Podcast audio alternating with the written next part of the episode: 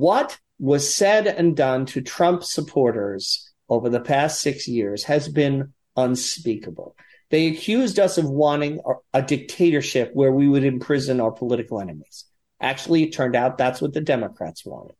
They, they accused us of being fascists, but they're the ones who wanted the lockdown to lock down people in their homes and close their churches and make them lose their jobs and close their businesses.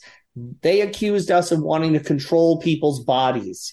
Uh, they're the ones who forced this dead baby vaccine into our veins at the threat of losing our jobs or being kicked out of the military.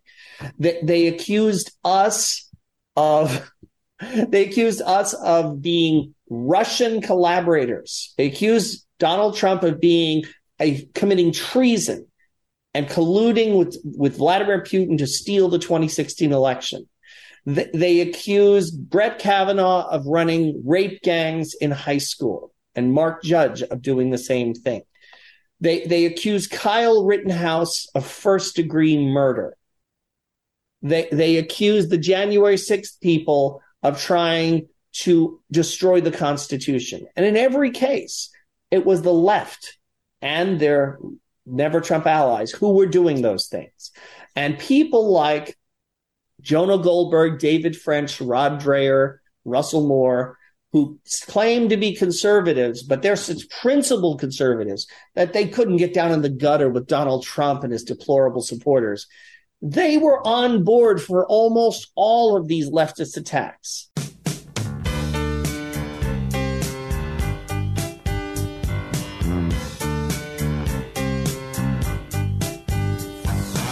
Ladies and gentlemen, he has a jar of peanut butter and he's not afraid to use it. Here comes Eric Metaxas. Folks, welcome back. As you know, we're crazy on this show. We believe crazy things like there are two genders, one plus one equals uh, two. Uh, the election was stolen. Trump actually won. Uh, we have evidence to back these things up. But in the crazy world in which we live, these beliefs are called crazy. And I want to own that. These are crazy beliefs that we cling to with our Bibles and our guns. And we're not the only ones. Uh, I got, uh, I had the joy recently of finding out that a recording artist, Natasha Owens, has written a song called Trump Won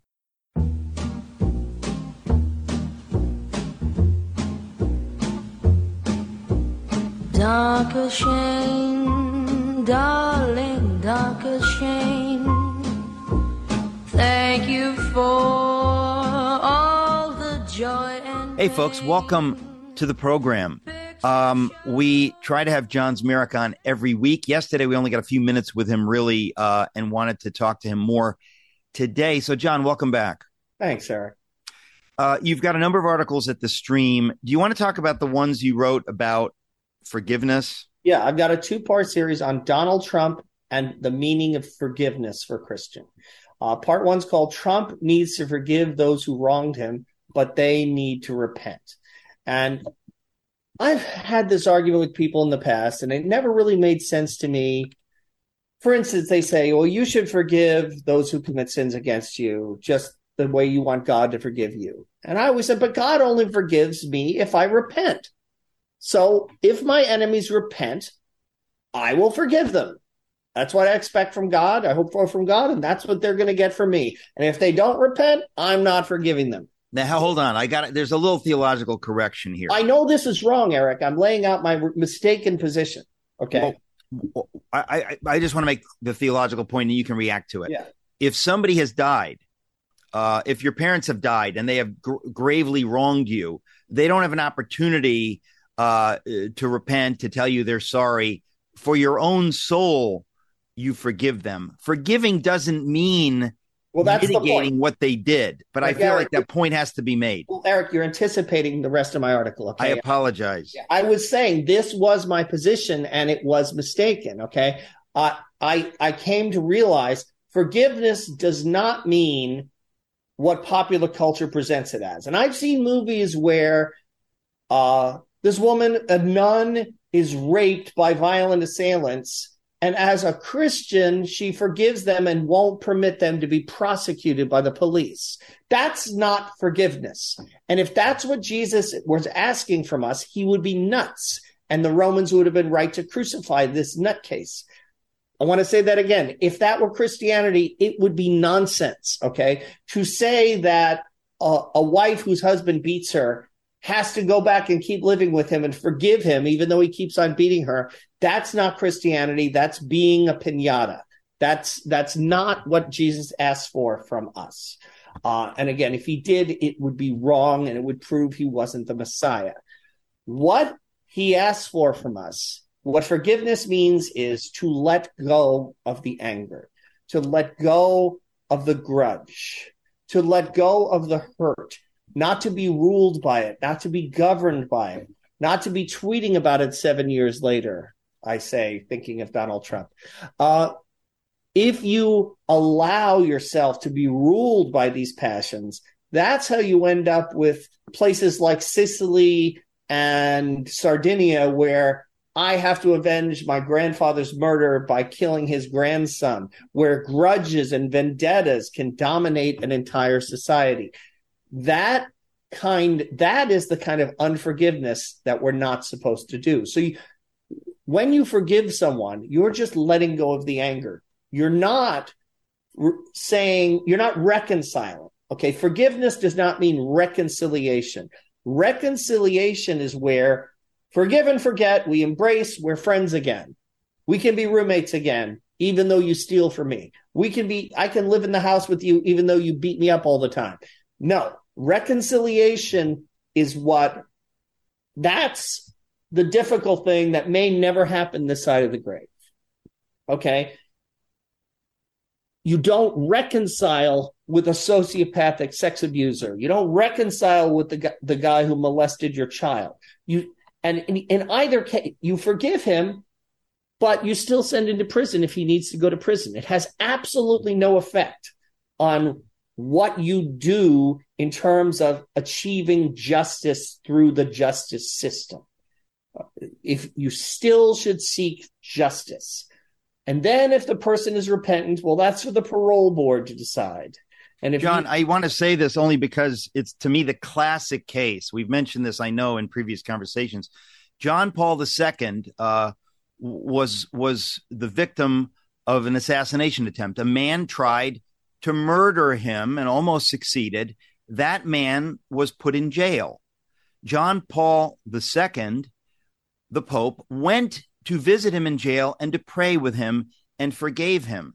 But he did not say, let him out of jail. that's right. That is an important lesson for us, folks, because that man could have murdered other people. There's a there's this thing called justice. And and to forgive someone the way John Paul II did, to pray with him, that's the Christian thing to do. But to be to very sloppily conflate that with saying we don't prosecute, we don't try to bring legal justice, that's wrong. And many Christians, as you've been saying, John, they don't understand that. We need to understand that, folks. This is very, very, very important practically. And politically, I think Donald Trump reconciled with enemies who he shouldn't have. He shouldn't have appointed Nikki Haley to the UN after she called him a racist repeatedly during the presidential race. He shouldn't have let Paul Ryan stay as Speaker of the House. He Trump, I think, misunderstood forgiveness and uh, actually tried to reconcile with people who were his deadly enemies and Okay. are enemies. I think you're wrong. I don't think it had anything to do with forgiveness in the case of, of, of Donald Trump. I thought it was pure pragmatism. He thought it would be the politically expedient thing to do. He did not realize what he was dealing with at the time. And Well- and I believe now he does understand what he's dealing with. so. So. Trump's second term would look very dramatically different. And people like you and me and others will hold his feet to the fire on all this stuff. Yeah. Okay. But there is a parallel. You don't want to reconcile with inveterate enemies. Correct. You, reconciling with them is just stupid and self defeating and unfair to innocent people you're supposed to protect. Too many Catholic bishops, when they had priests who molested children, the priests would go to confession and seem sincerely repentant. And the bishop would go, okay, I guess you get to be a priest again. And then they would go molest more kids. What they should have done was send them to prison where they belonged. but they misunderstood Christian forgiveness. So this is a really important distinction to make because prematurely reconciling with a dangerous enemy is just as bad as refusing to forgive someone. It's equally bad that the, we Christians, we have certain virtues and we say, well, I guess since lust is bad, the opposite extreme must be great.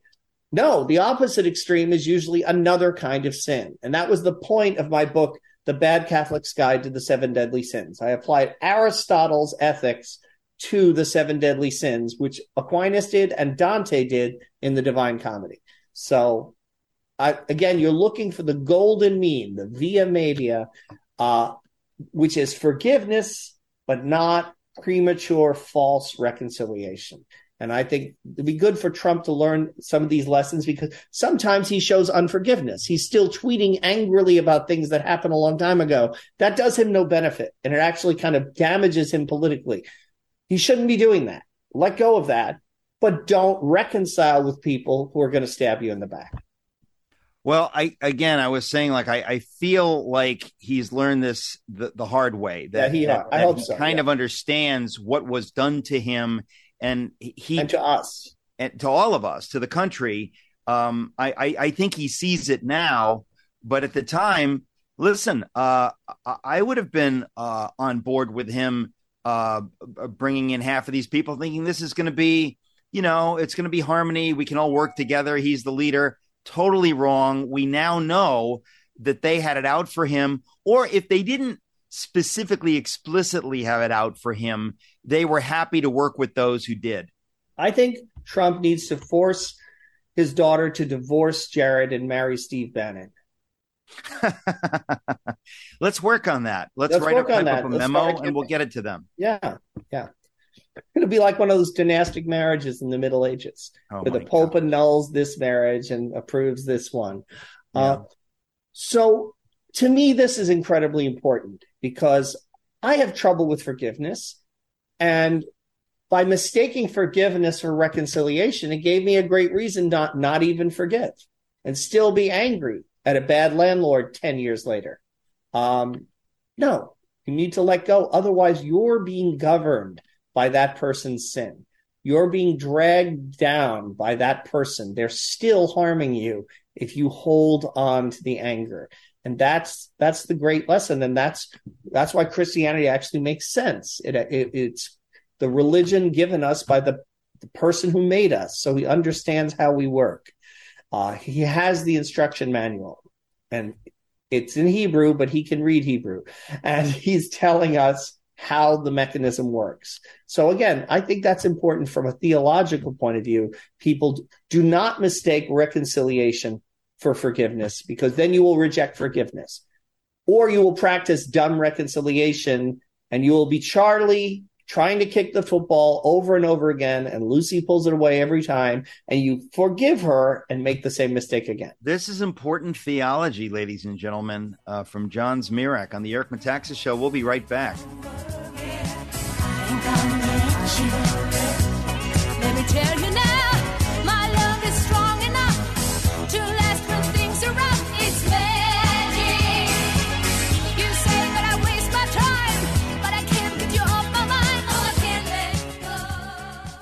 Hey there, folks. Today we are partnering with Food for the Poor to provide urgently needed food to some of the most impoverished countries in our hemisphere.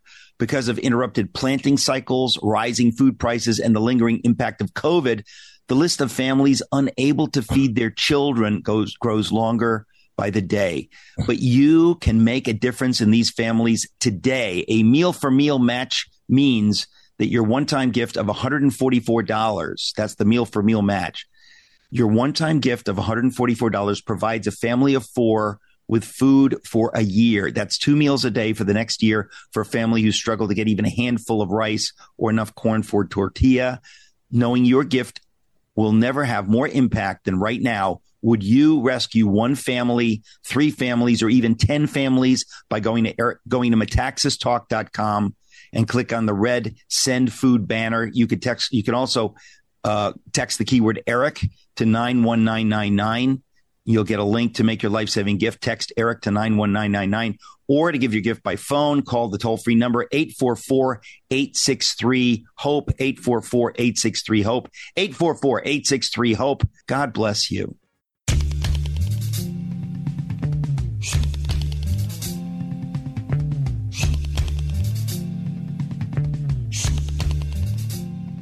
Talking to John Zmirak on the Eric Metaxas show. John Zmirak, um, you were just talking about two columns that you wrote for stream the stream uh, .org stream.org they go hand in hand so the Right. first part we've just discussed what is the second part part two Part two, but they need to repent. Never Trump Christians and their leftist allies owe us apologies.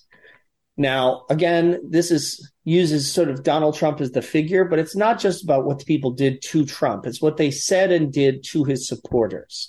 Because if he just stayed a real estate magnate, they wouldn't have bothered him. So it really wasn't about him. It was about his supporters. It was about the deplorables. It was about those of us who don't belong at the country club, except maybe as caddies. And like we're caddies at the country club who try to come drink in the bar. And it's their job to get us horrible redneck white trash out of the bar, get us out of politics, and get us back on the links carrying bags, which is what we're supposed to do. Um, what was said and done to Trump supporters over the past six years has been unspeakable.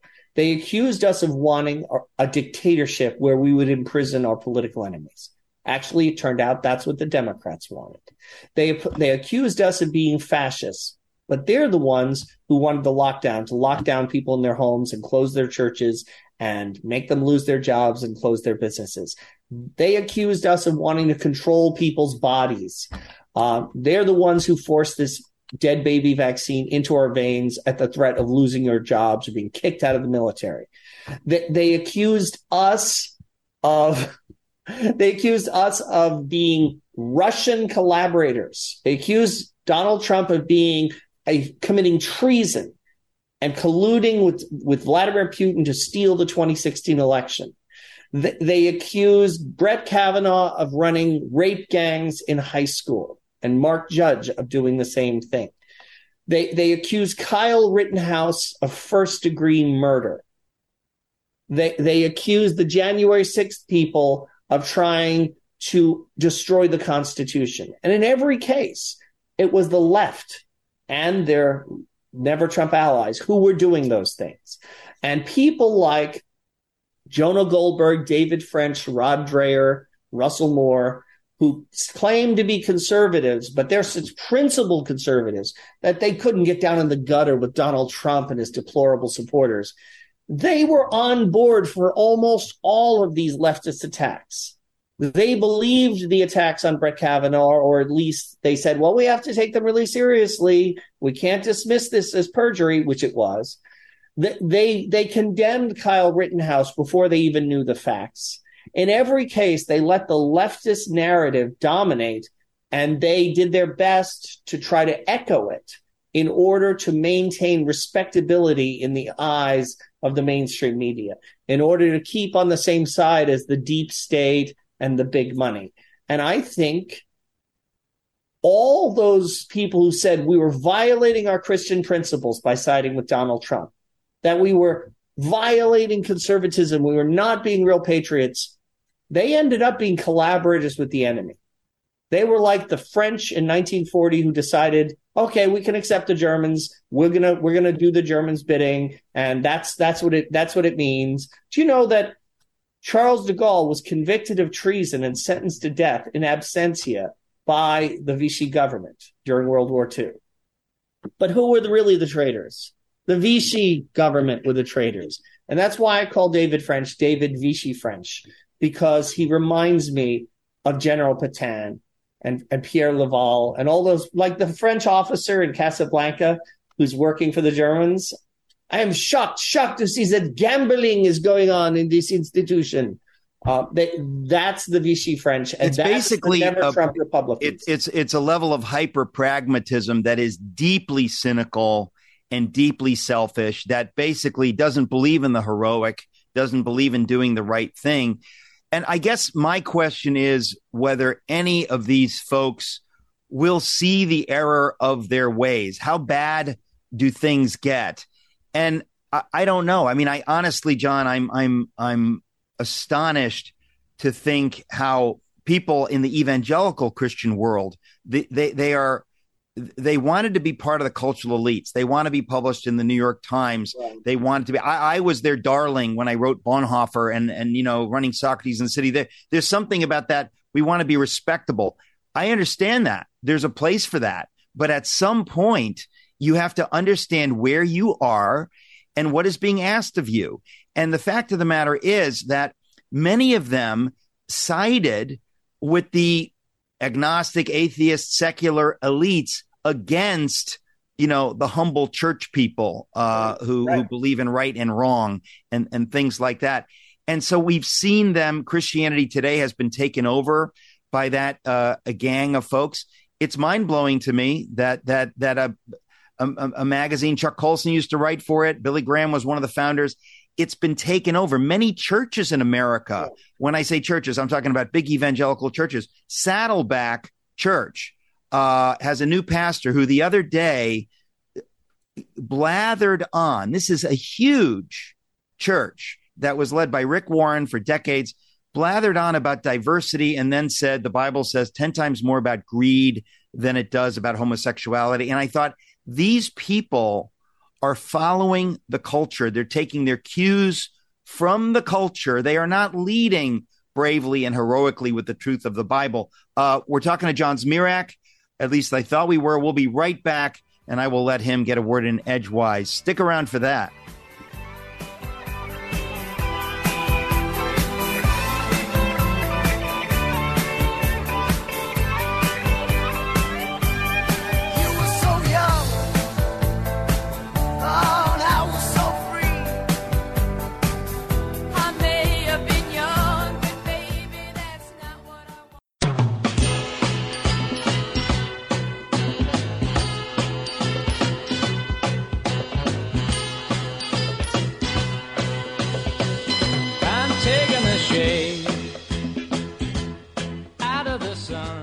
Hey, folks, I'm talking to John Zmirak.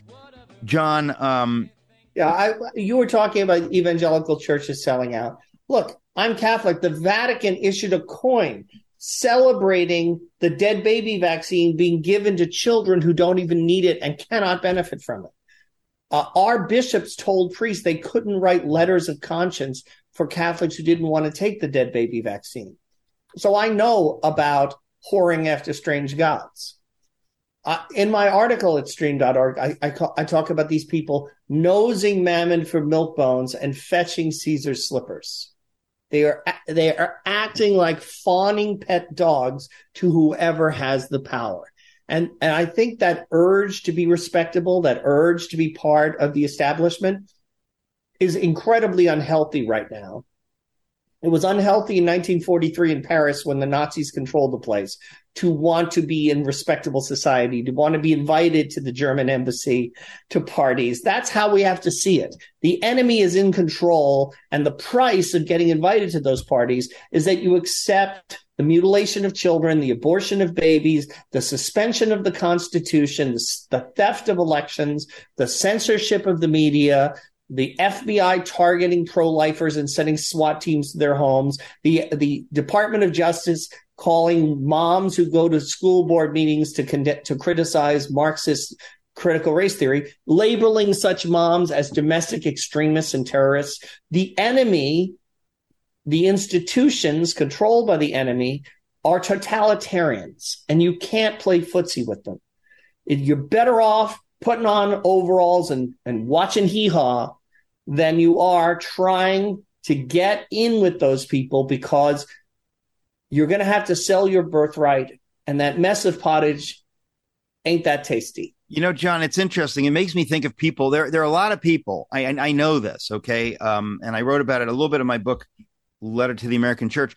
They're thinking, you know what? Uh, I'm going to keep my mouth shut on certain hot button topics. I don't want to get canceled. Right. Th- that's their pragmatic thinking. And and look, there's a place for pragmatic thinking, but if you understand where you are, you have to say, is my silence on those issues making it harder for everyone else?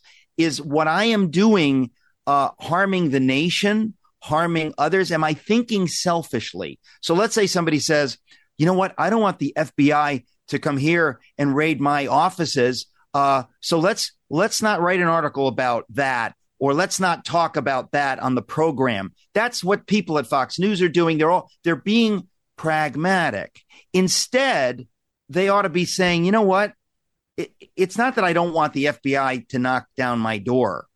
Uh, it's that I don't want to live in a country where I have to be careful what I say. Right. And anything I can do to help live in a country where we are free to say what we're free to say, even if it invites uh, the scrutiny from the FBI or whatever, I better do that. But people are thinking more of themselves. Uh, corporations and certain leaders are thinking, well, we don't want to get canceled. And they're not We'll even being- along. They're not even being smart in the long run. Remember that poem by, by Niemöller? First, they came for the socialists, and I said nothing because I was not a socialist. Apply that to January 6th. Apply that to people who won't take the vaccine. Apply that to Kyle Rittenhouse. You know, I purposely, when I see something like that, like them going after Kyle Rittenhouse, I was like the first or the second person to defend him.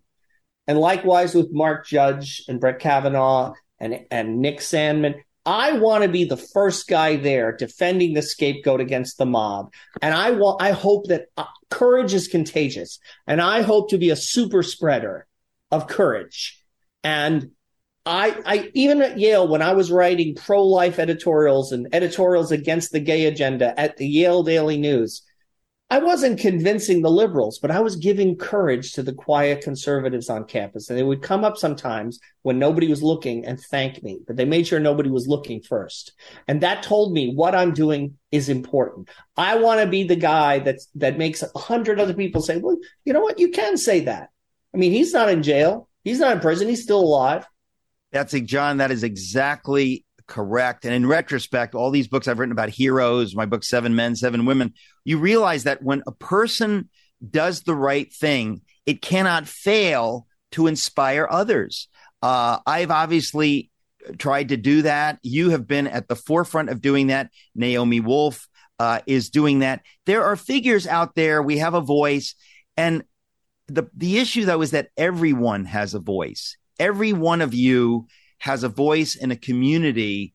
Um, and if you do the right thing, by the way, first of all, let's be clear it's God's will that you do the right thing. This is not like, hey, you know, do I like chocolate or vanilla? One is serving the devil, whether you want to know it or not. I'm here to tell you that silence in the face of evil really is evil. If you don't speak up uh, and risk uh, people coming after you at a certain point, you're going along. You're being so pragmatic. You're so worried about yourself. You're letting everyone else go to hell. And that's not God's will. And I just want to be very clear. That's where we are in America right now. And that's why, John, you've been such an encouragement to me. There have been folks like Sean Feucht out there.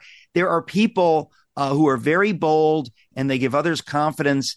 But I really do believe that's everybody's job to do that a little bit. And when you don't, folks, when you don't, when you say, you know what, I'm going to look the other way, I don't want to get in trouble, you are helping the evil to happen. That's why I wrote the book letter to the American church. Christian leaders in particular have been very guilty of this.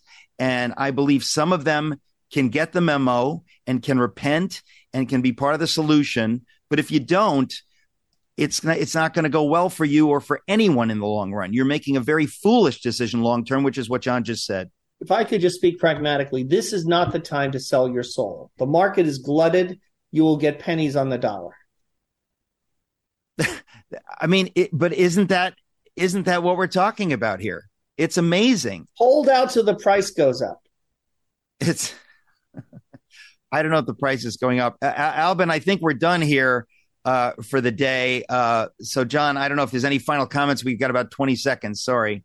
I would just ask people to pray for peace and pray for courage in a very strange and disturbing time in our country's history. Well, that about that about says it. John, we're just really grateful for you. Thank you, my Thank friend. You. Folks, go to stream.org, read everything John writes, print it out, share it. Uh, and again, thank you. Anyway, it wouldn't true.